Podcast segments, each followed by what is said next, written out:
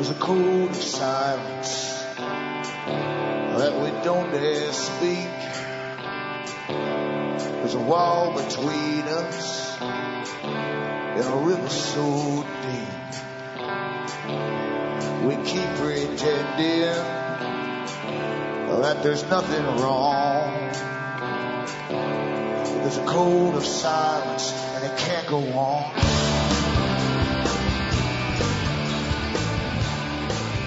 Hi folks, I'm Alan Watt. This is Cutting Through the Matrix on the 14th of May 2012.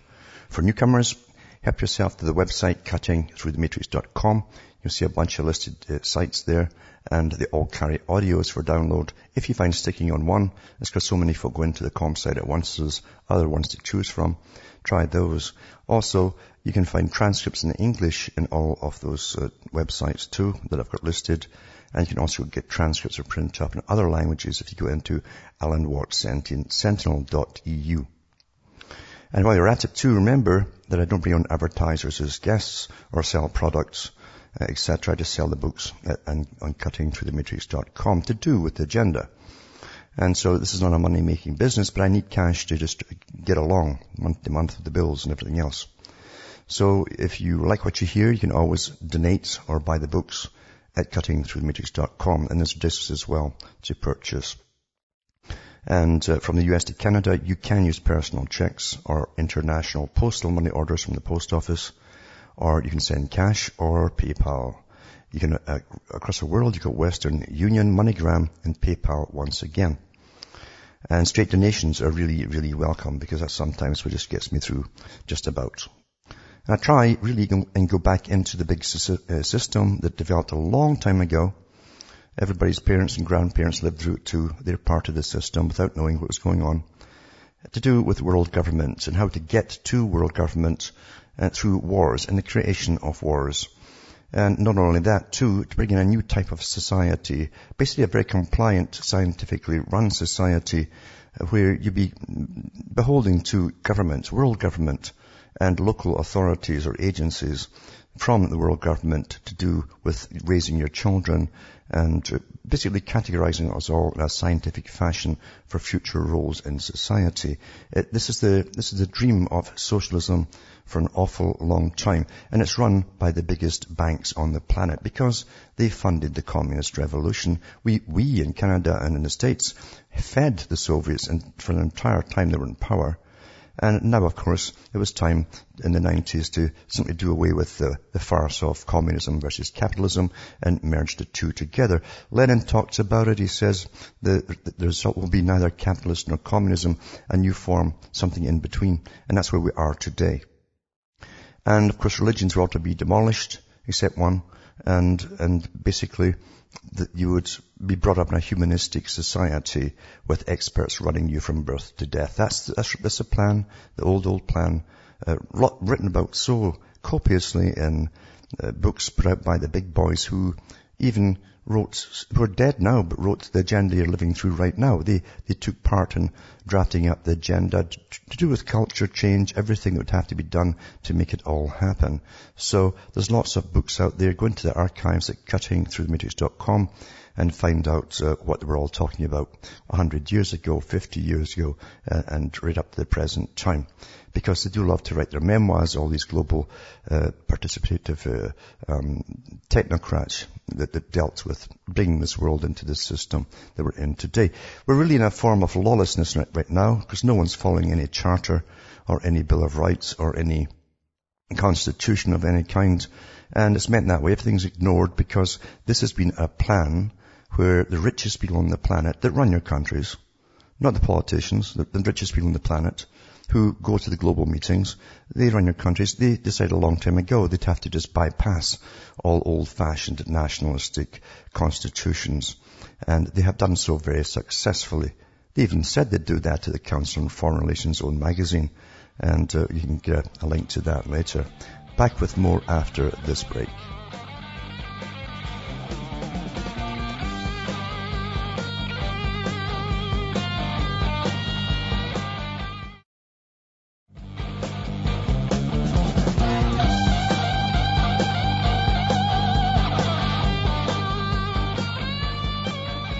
Hi folks, I'm back cutting through the matrix. Over the weekend I watched an old Bill Cooper film to do, it was a talk he gave uh, in 1991, I think it was, and February 29th, uh, uh, but that year.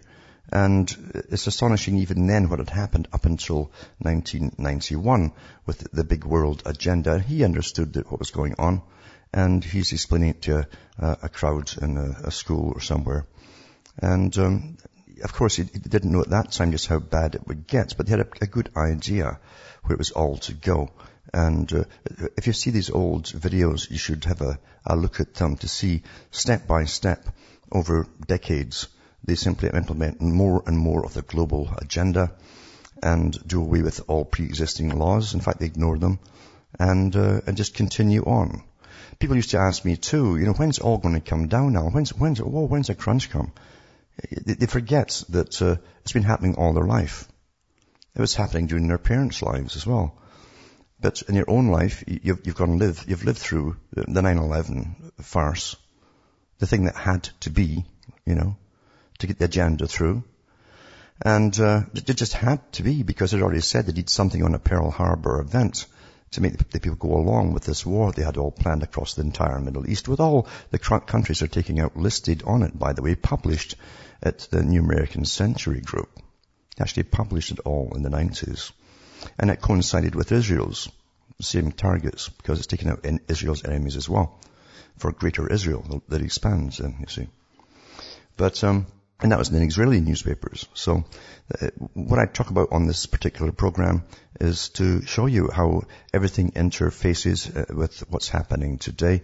And we're living through nothing more or less than a planned agenda with their own set of laws that they make up as they go along.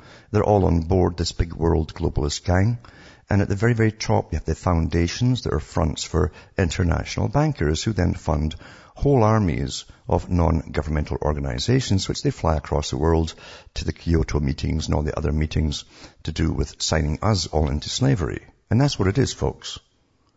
Remember, Lord Bertrand Russell said, uh, the system that will come in will be a scientific tyranny. A scientific tyranny. That's scientifically run tyranny, you see. Which would be utterly ruthless, he said, ruthless. And, but he preferred it be a, a scientific tyranny himself. He was all for it.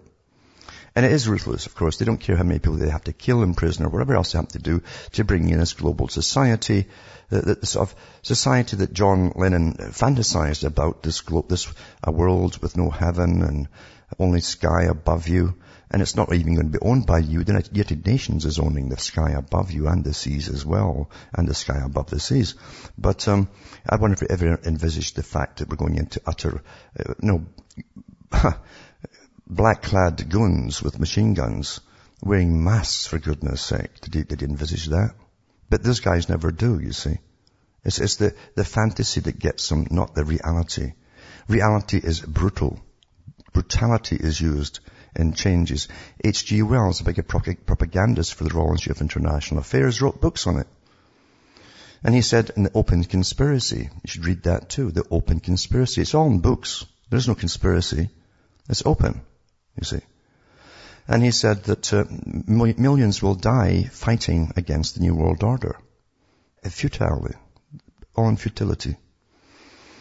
And so these guys have been looking forward to this for an awful long time, and that's why 30 odd years ago you saw internal militaries being built up inside every country under the guise, first of SWAT teams, then multi-jurisdictional task forces that worked with the military, and now there's one, a whole conglomeration of them all working together.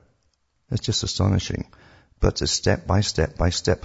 Now in a scientific dictatorship, every child is to be monitored from birth to death, you see uh, and you're they're basically pulled in for upgrading or, or whatever it happens to be if you're if you're not going along the way they have planned and designed you to go along.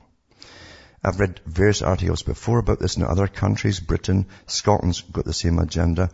Here's one here. Every South Australian child will be tracked by the Education Department from birth until the age of eight using a data sharing system to identify children in need and improve their development. Now, what do they mean by improving their development? It's right think, folk. Right think. They, they said a long time ago in various publications that no more, no more would children with the ability to see through this whole scam uh, would uh, get through the school system undetected. They catch them all now at school. Those who have got the ability to understand what's going on, the cons going on, and more importantly, they can uh, converse and, and put it across very well to other people who understand it. They trap them all at school. And of course, they get the boys on Ritalin who've got those uh, abilities, leadership abilities. And um, this is a war. If you don't understand what's really going on, it's a war. And it'll be longer than eight years of age. Believe me, they, they track you all through your lifetime uh, with, with, these things once they're introduced. This will happen in Australia too. And, uh, and that's the New World Order, a scientifically run dictatorship. You see. And Mr. Negroponte, who's been involved in uh, computers for the third world for years, scamming the public, getting big grants and all that, and turning out these trashy, uh, cheapo type computers, and make a killing at at the same time working with MIT.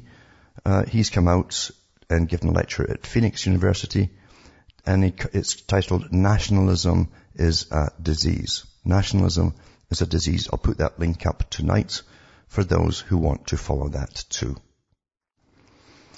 And that's what they teach in universities to make sure, because the present youngsters, you know, are already uh, denationalized. Most of them are already. they have been told they're global since they were in kindergarten. And they're ready for this world. But they're not really ready for it because they don't get half the education they get in other countries. Remember Jacques Attali said that, um, that, the next boat people will be those leaving the US and going abroad for jobs. Well, they, have been doing it for quite a few years. The, the creme de la creme and, and the top sciences are moving off to China and other places for work and doing very well. What about the rest of you who are left? Well, that's just too bad. That's what Talley said. And he should know since he was the top guy at uh, United Nations and before that he was the real boss of uh, France. Everybody came to see him and not Mitterrand or the other presidents he worked with. So lawmakers stay largely silent over the Chinese takeover of US bank branches. Total silence. So the lawmakers have been unusually silent about federal regulators, regulators' decision to allow a Chinese bank to take over 13 bank branches in New York and California, suggesting that they think American banks have much to gain. And it says members of both parties usually relish the chance to bash China on everything from government subsidies to the yuan's exchange rate. Yet yesterday's decision by the Federal Reserve to certify a Chinese bank acquisition for the first time was met by near universal silence. Scott Talbot, the head of lobbyists for the Financial Services Roundtable, said that's unsurprising. The US wants China to open up its financial service market. Foreign ownership of Chinese banks is limited to 2 or 25% and allowing a Chinese presence in the US as seen as a necessary trade-off. What it boils down to is that there are a ton more potential customers in China for US banks than there are potential customers for the Chinese here. Talbot said so. In the long run, the approval is going to benefit the US. In other words, the same private banks have scammed all you and taken all your money and your children's money because believe me, it's going to take generations to even pretend to pay off the debt that uh, after all the bailout, bailouts. The same banks want to move to China and start plundering the Chinese. That's what it really means. But you know, they have sovereign areas within the United States. Most folk don't know what they are. Where they can, people can come in, they can fly in, they can, they can fly in, uh, parts and cargo for plants, etc., into the US, and where they land is basically a sovereign little mini state. And they've had that, them across uh, the US since 1934, I think it was. FDR brought them in, for those who didn't know about it. It's not a new thing. It was brought, this, this agenda is very, very old. Very old. And they could do their own customs, etc. These corporations and so on. Very, very old agenda. Remember what Adam Weishaupt said too, we, we never start a premature revolution. It can take 20 years, 30 years to get all the planning work, eh, you know, 20 years to implement it slowly. That's how they do it. And the slower, the slower, the better it is. Because folk go along with things and everything until things are normal, and then they, they make a big change. And it's, well, you know, they've been here forever, and well, so what?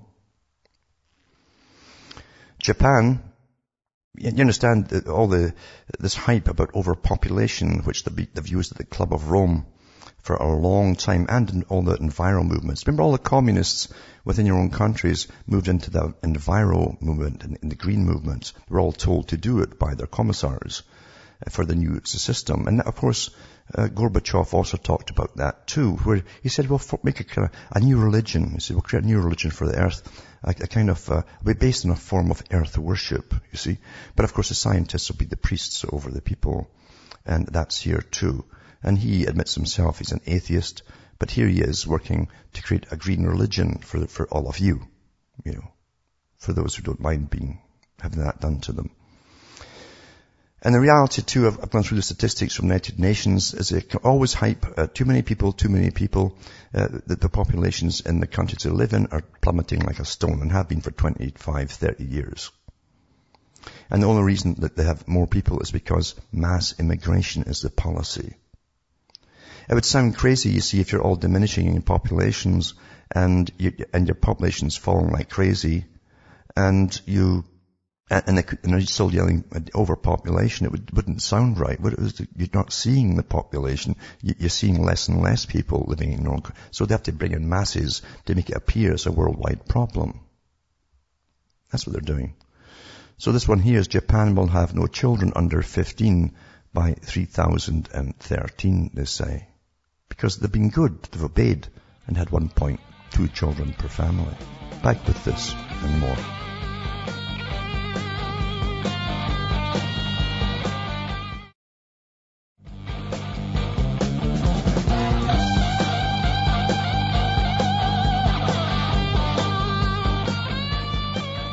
Hi folks, I'm Alan Watt. We're back cutting through the matrix, talking about Japan in this case, that uh, their, their, population is plummeting uh, with the birth rate too. They've been very good, just like Britons were really good too, uh, and they cut their populations and then they were told, oh, to import millions of people to pay off the national debt. Uh, you can't win, you understand. You know, it's not meant that you win, and there's many other reasons for it too. There's reasons they want to destroy the British population and societies and culture. That came out with Tony Blair's right-hand man who came out in the mainstream media and said that, that Tony said open the door to the floodgates and destroy the culture forever so they can ever, ever come back to what it was. So destroying cultures is part of it too, you understand. Japan's the same thing. They were fairly nationalistic people. They liked them, themselves. Good thing that they liked themselves, each other. They'd sell their debt before Fukushima. They sold all their debt to their own population. And that had to stop. You can't have that. You can't get into debt through foreign guys uh, bringing you down if you if you're selling your bonds to your own people. So bang, they went down, and so now their population is going down. Of course, it's, still, it's going down before Fukushima, but uh, they're having less and less children. They have a lot less now because of an awful lot of problems with radiation awful, terrible, terrible problems with radiation. Really, really sad. Now, I, I love when they get together, the, the, the, I call it the economic union, the, the European, well it is an economic union, isn't it? It's for the bankers who planned it all. And, um, and they've got everybody now as slaves working for them. Uh, and, uh, this is about a, a, the EU attempts to float. They can't float even at the euro. It keeps sinking, isn't it? But here they are going to float uh, a Bronze Age boat that they, they've constructed. It's paid for by the European Union, and they came from all over Europe to try and make this. All, all experts understand. The maiden voyage of a replica Bronze Age boat made in Kent had to be aborted when it failed to stay afloat. The vessel, which is called Boat 1550 BC, immediately began to take on water when it was lowered into Dover Harbour. The boat is half the size of an, of an original uh, Bronze Age boat, which was unearthed in Dover in 1992. A Canterbury Christ University uh, spokesman said it didn't go uh, to plan, so had a bit of naming ceremony instead. She that the boat was carefully placed in a crane hammock, but it filled up with water straight away. I guess this is like debt in the EU, isn't it? These hands across the sea thing. No one was in the boat during the launch. A team of special archaeologists, you know the guys who tell you that, you know, this little tooth belonged to a caveman a long time ago. And well, they spent more than three months building the vessel on the Roman lawns at Dover Museum. The, the, the Bronze Age boat replica 1550 BC is a half-size replica of the bronze boat excavated in Dover. University spokesman said they're going to patch it up and try to do this again. It's a bit of a disappointment for them, but they were so behind schedule they could not do their test run. They probably lost it completely if they had. So it says it's in the first uh, of a three-year program of events which Canterbury Christ Church University is helping to coordinate. And it's got all these specialists from all over the world, and they get funding uh, for and support from the European Union, who can't flow anything, including their euro. And this is quite something here. We, you know, it's bad enough when you, you I may even put that up again tonight about that uh, Department of Defense on, on all the, the big camps they're going to put people in. Uh, it's from their, their, own sites and so on, so I'll put it, I'll put that up again tonight. But here's another thing too. Um, the Olympic fence in, in England is costing 4,519 pounds. 4,519 pounds per meter. It says 11 mile, 5,000 volt, electric fence surrounding the Olympic site is reported as costing 80 million pounds altogether. And it says here, the cost per meter is, is and it gives you the cost, and it gives you the cost uh, per meter, a, uh, a, uh, the whole thing, etc. Says, for those of you who don't work in imperial units, the cost per foot, from one foot of it, is 1,377 pounds. Now that seems excessive to me. The fence, of course, can be circumvented by purchasing a ticket. People don't even realize they're getting taught to go into, inside fences in the first place. You know, they're so stupid. I'm sorry to say it, folks. You're stupid. Who would go there with gunboats on the Thames and the whole bit with missiles ready to launch? Where are you going to launch them? Into the arena where you're all sitting? Oh, you know, and guys going above you in helicopters from the military ready to shoot you. They're snipers. Now says now that seems excessive to me. The fence can be circumvented by purchasing a ticket. Other aspects of Olympic security appear to be ineffective, as this test has proven. According to the Sun on Sunday, the worker was able to drive the package through the site of fake bomb, taking it past the, the velodrome before posing for a photograph with it outside the Olympic Stadium. He told the paper he'd become concerned after noticing he was only searched by security when he entered the site in the mornings and that he could enter the exit the grounds in his digger during the day without further checks. The full story was run in the Sun newspaper. Of course, the Sun is a Murdoch paper, and Murdoch is a, a Likud friend of Israel, of course. This article proves it's been possible to, easily circumvent security at the site, and that's possible that someone might have planted something in advance. But the estimated cost of 36 meters of fence shown is uh, uh, 16,200, uh, sorry, 16,000, uh, 162,684 pounds is that value for money, it says here. But of course, we know what it's all about. See, there's no lack of cash for all these big, grandiose displays, and, to train you too. And after they've used that, they'll, they'll simply, you know, leave it there for a permanent site to put Brits into, electrified fencing, or they'll move it over somewhere else where they want to round up the public. Back with more after this break.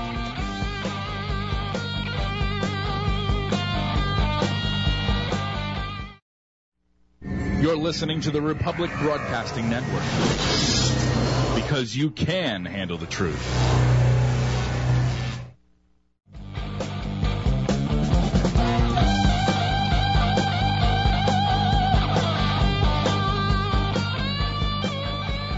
Hi folks, I'm back, cutting through the matrix and for many, many, many years we've been experimented on in so many different ways and the public have no idea about it, including inoculations and what that does to them too.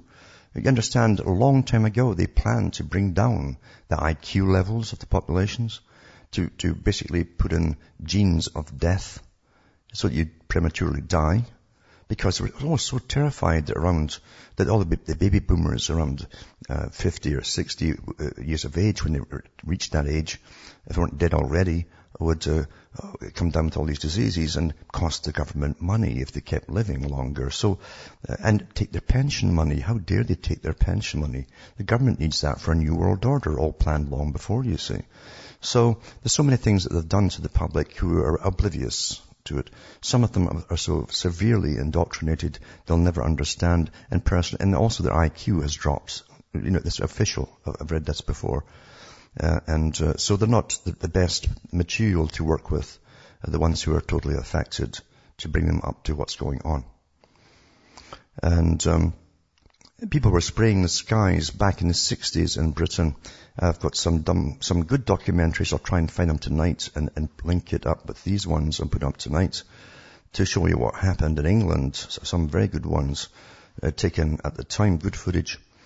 But this one, this article here says in 1963 and 1964, RAF planes flew in a straight line from Aldborough, Suffolk to Downham Market on the Norfolk-Cambridgeshire uh, border, pumping out a zinc cadmium sulfide at a rate of 2.4 pounds per minute. It was, it's highly carcinogenic for those who don't know it. But what I did mention too is we're also doing a test with the same stuff by uh, unleashing gas tanks on naval ships off the coast of Norfolk and it was, and, and letting the wind blow it inland as well. And it went on for years actually, not just a, a couple of years. Years. It broke out into the press eventually because a U.S. officer designed to, to, uh, see what was happening, to investigate it and to observe, uh, knowing they were going to try and use this in America, objected when he got back to the States and that's how it got into the British. Otherwise the British would never have heard about it themselves. Incomplete data means it's impossible to say exactly how many times the experiment was carried out, but up to 10 sorties were planned, and there is no evidence to suggest that scheduled tests did not go ahead. Actually went on for years. Shortly before the test, government, a uh, government officials set up drum impact readers around the city and countryside to catch the fluorescent particles as they landed in Norwich and Norfolk. Later, these drum readers were collected and examined using a torch with further calculation, it was thought scientists would be able to estimate the concentration of the particles within the air. In the 1990s, documents outlining the tests and how they were carried out were released into the public domain and widespread concern followed quickly. You understand, Official Secrets Act, they don't tell you for 30 years. Uh, keen to allay public affairs on the matter, I'm sure they were keen, the government sought a panel of scientists to carry out an independent review. After many months, Professor Lachmann a veterinary expert from Cambridge University, was appointed and soon after a team of scientists were also chosen. Lachmann's team spent some days looking over documents supplied to Porton Down, and Porton Down is the bacterial viral warfare department in Britain, and came to the conclusion that tests would not have caused any adverse health effects in the area where they were carried out. Soon after this information was issued, Professor Lachmann, being a good liar, received a knighthood. In 2000, when Parry, a surgeon at the Norfolk and Norwich University Hospital, claimed he was seeing 200 new esophageal cancer registrations in Norfolk per year, double the national average. And it's your little video on the bottom. I'll try and recap uh, in my archive section the, the bigger videos that were done, uh, including the testimonies of the US officials who observed it too and said they were, they were not going to use this in America and they're, they're in bigger depth. They're two hours long, I think, and, um, and covers more, more data. Of course, they never spray you now, eh? That's the stuff they're spraying overhead. That does not affect you, of course. Not at all, no. Now, we know that everything in the system is rigged. There's nothing real unless you watch television. You know, your, your reality comes from television. That's why you still think there's good cops out there and you still think there's good soldiers out there.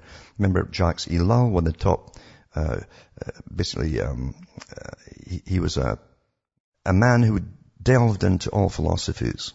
And he was a terrific philosopher himself. And he came to the conclusion that all, all television shows or, or movies with police and doctors, hospitals and so on were, were pure propaganda. Nothing, nothing but propaganda. So that you would never get an idea what they're really all about or what they're really, really like. And when the elite want something to happen, they make it happen and blame the potential enemy, you see. We know that for a fact. I mean, the dust hadn't cleared on the towers in 2001 when Brzezinski and, and, and, other ones were shouting out, it's, oh, so's Al-Qaeda, it's that, oh God, the Al-Qaeda bunch. It's, it's Osama bin Laden. Then they give you a president called Obama, Obama Osana. Don't you forget, don't understand how ridiculous this system is? They mock you even with the names they give you. They really mock you. You have no idea how intricate this system is designed. The intricacy is amazing. It's all a form of mind control. So when nothing happens, they always give you another one. And with, the farce with the first uh, under, I call them diaper bombers, who got followed over with no passport or anything, just put on the plane by CIA guys. And, and of course nothing was going to go off and nothing did go off. And they said the stuff was inert. But I got everybody to get groped at the airports, which was the whole, you, you must be dehumanized, you people out there, more and more and more, until you get to be just like people in a prison camp. Because that's, that's what you do in a prison camp. Utterly demoralize the people. You dehumanize them until they accept their dehumanization. And there's nothing you cannot do with them. So the ex-FBI informant with a change of heart, he says, there's no real hunt, it's fixed, he says. Uh, Greg Monteilh describes how he pretended to be a radical Muslim in order to root out potential threats, shining a light on some of the Bureau FBI's most ethically murky, uh, murky practices, it says. It says it's, uh, it's all about entrapment, says Craig Monteilh. He says, uh, he says he did not uh, balk when his FBI handlers gave him the okay to have sex with Muslim women. His under, undercover operation was targeting, I guess that's truly undercover. Nor at the time did he shy away from recording their pillow talk. They said if it would enhance intelligence, go ahead and have sex. So I did. Monteilh told The Guardian as he described his year as a confidential FBI informant sent on a mission to infiltrate Southern Californian mosques. And it says, an astonishing admission that goes to the heart of the intelligence surveillance of Muslim communities in America in the years after 9-11, while police and FBI leaders have insisted they are acting to defend America from a terrorist attack, civil liberties groups have insisted they have repeatedly gone too far and treated an entire religious group as suspicious. Monteilh was involved in one of the most controversial tactics, the use of confidential informants in so-called entrapment cases. This is when suspects carry out or plot fake terrorist attacks at the request or under the close supervision of an FBI undercover operation using secret informants. Often those informants have serious criminal records or are supplied with a financial motivation to net suspects. In other words, they're getting blackmailed to go out there and be spies. In the case for the Newburgh Four, where four men were convicted for a fake terror attack on Jewish targets in the Bronx, a confidential informant offered $250,000, a free holiday and a car to one suspect for help with the attack. In the case of Fort Dix 5, which involved a fake plan to attack New Jersey military base, one informant's criminal past included attempted murder, while another admitted in court at least two of the suspects later jailed for life had not known of any plot. Such actions have led Muslim civil rights groups to wonder if their communities are being unfairly targeted in a spying game that is rigged against them. Monteilh says that is exactly what happens. The way the FBI conducts their operations is all about entrapment.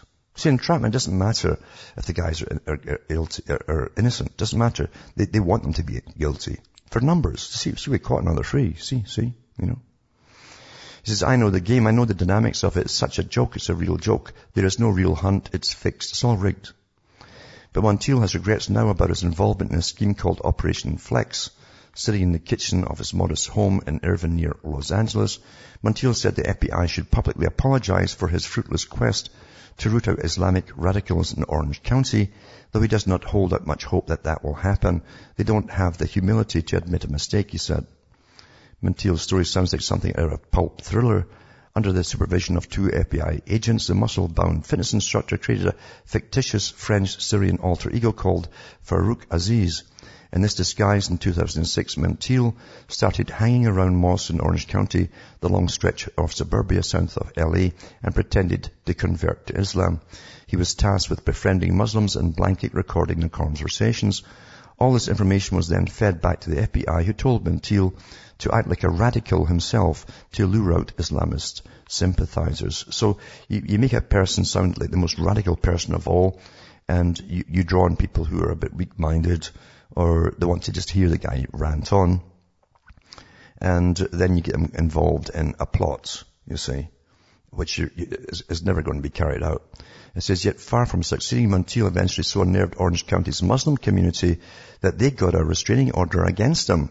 He was so radical, the Muslims got a restraining order against him. They knew he was up to something.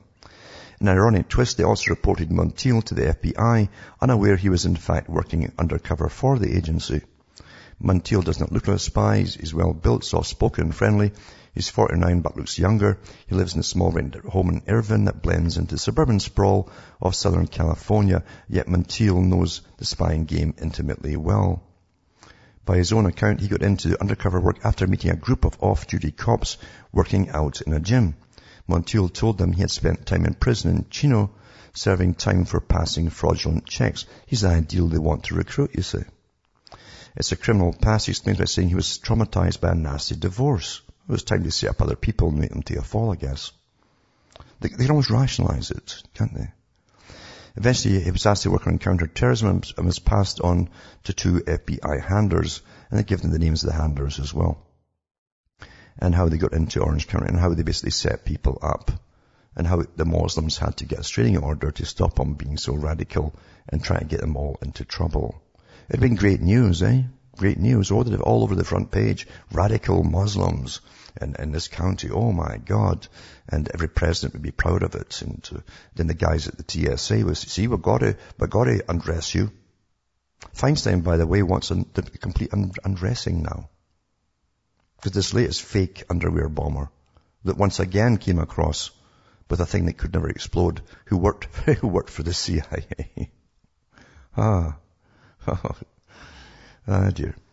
Tonight I'm also putting up uh, some stuff from the General Assembly of the United Nations to do mainly with the laws of the sea. If you can't, if you know, if you wonder why you can't get on the seashore now, it's the laws of the sea. Planned 40 years ago, by the way, because I've got all their old documentation here where they said they'd eventually make sure that no one, the general public, would, couldn't build or go near uh, the shores of the sea coastal areas.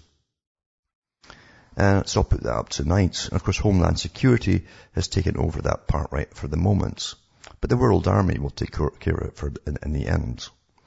So it's also to do with the laws of sea. The laws of the sea, remember, too, further imprison you because it also talks about leaving the shores. You see? If you don't have the proper authority, you have to go to this world governmental system and beg or give them cash so you can maybe clear the shores of your country. They also own the sky or the space, airspace above the sea. That includes all aircraft, everything. I'll put a few of those up tonight. Uh, there's a two or three links to, to different uh, articles from the United Nations itself. And it's, it's, strange. I've been talking about child child abduction by authorities recently because that's a big agenda too. Bertrand Russell one time says we, we thought at one time we'd have to, to completely remove all children from their parents because they're all basically mentally ill. The parents are ill. They've got old-fashioned ideas. They're contaminated. They'd pass on these ideas to their children. Can't have that for a new global order, could you? He said that ages ago, many, many moons ago, long time ago. And that's part of the reason your Children's Aid were given all the cash to start this project on the, on the go. Big money involved in it too. Big money. But it says here, they get, they get lessons, you see, all these agencies that generally uh, uh, employ weirdos. They are weirdos. You understand, you can take any average person make him a cop. And it's just in the military. What do they do in the military? What's the military for? The military is for killing people. That's what it, its only function is to kill people, folks. Let's have it straight. Forget the movies. Forget the movies. The reality of military is to kill people cops are to, to, to their enforcement agencies. They use brute force. They don't sit up all night like the, like the series and dramas and the movies worrying about some kidnapper. Oh, worry, they can't sleep till they get the bad guy. That's fiction. Jacques Ellul said it. That's all you see for, for entertainment with police is fiction. And the same with social services, folks. Once they get them into their own particular form of training, you alter the person's way of thinking. When a guy becomes a cop, he suddenly, he suddenly sees everyone as being suspicious. The day before, when he's out boozing with his pals in the street, he's, he's looking warily at the cop. He becomes a cop. His whole, his whole training changes his, his psyche totally differently. They're not friendly people. You better believe that. Same with these, uh, these agencies that grab children. Here's, here's what they're teaching them. Practical strategies to tackle obstructive behavior and, and disguised compliance. For, this is when they meet the parents in the homes, you see. And so there's a whole, there are courses out on this. I'll put a whole bunch of links up on the courses and how they try to get past parents who have disguised compliance, but they're really hostile, but disguised. And how to get around highly resistant parents, you know and they give them all these uh, programs on how to deal with it and training seminars, etc., tool shops. So I'll put up three of those tonight. And along with it though, from the home schooling education forums, here's, here's how we fight back. And it's called Dealing with Highly Intrusive Parasitic Public Servants. Practical strategies to tackle intrusive, threatening and bullying behavior disguised as support. So I'll put that one up too. I'm glad people are fighting back with the same techniques to train them. Sad we have to go this far, isn't it? Now Britain, I can remember the, the red-nosed, heavy boozing Prince Philip, you know, the Queen's uh, hubby, who used to spend weeks in the cellar down in Buckingham Palace. I know it for a fact because uh, an old, uh, not a nanny, but a teacher, a personal teacher to Charles now, when he's a wee boy, uh, eventually lived up quite near where I was and told me all about his boozing bouts down in the cellar and how the butlers eventually would have to go down and find them and drag them up and detox them.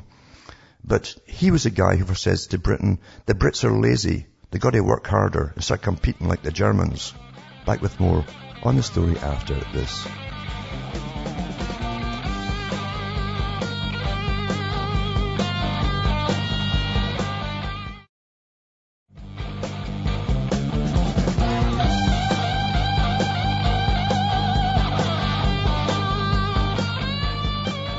Hi folks, I'm Alan Watt, cutting through the matrix, talking about the, the abuse, uh, or the abusers really of the system, because the ones who abuse all the public, the ones who crash the banks, the ones who sign deals to amalgamate countries into super Soviet countries like the Euro is, with their secretive parliament at the top, the, the commission, the European Commission, they, they're the guys who do all the work. The parliament does nothing except yell at each other. They can't pass bills, they can't even alter bills. So there's no point in having them.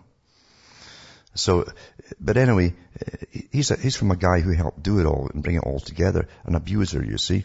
He says there's only one way Britons can drag their country out of recession, according to British Foreign Secretary William Hague. They have to work harder. This is after getting plundered by the banks. And then the leaders uh, committing treason and, and, and signing their sovereignty away into this EU uh, non-democratic system run by bankers. And the bankers plundered them over and again and over again. And then pl- still plundering them to bail out other countries like Greece and taxing them into the ground. Folk are dying in the winter because they can't afford fuel. And you got scum like British Secretary uh, William Hague. Eh? Scum, that's what they are. Scum. Guys that belong to the Middle Ages, sitting on top of a, a big charger with his lance and his shiny uh, armor on. Scumbags. Telling the public to, to you know, drag themselves up. Get on your feet, you know, to the peasant. So he's in an interview, he says that Britain's national work ethic has been declining for decades, with people convinced they could live on expanding debt forever. The government has been, rather than having to earn what we spend. Like it's all the, it's the people's fault, you see. It's all the people's fault. Britain sank back into recession last month. They've never been out of recession as long as I've been alive. After the economy shrank again the first quarter, that means nothing. It's all rubbish, that stuff. Then it says there's only one growth strategy. Work hard, he says. He says of grumbling business leaders, they should be getting on with the task of creating more of those jobs and more of those exports rather than complaining about it. He asks people to get on the plane, go and sell things overseas, go and study overseas. As if Jacques Attali said, go overseas. This is the guys that cost this electrified fence for, for, for the, for this stupid Olympic Games that's surrounded by the military for, for millions, millions of pounds. It's all your fault, folks. It's your own fault. You know, people have to understand this literally is somebody out the Middle Ages talking down to the peasantry here. Like, like they're scum. And America is going to get its taste of it too. Starting to get it.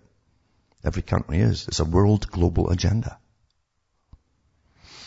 In Australia, they had a $36 million advertising blitz from the government, but it's to do with carbon taxes and how you'll get so much back if you're poor, etc.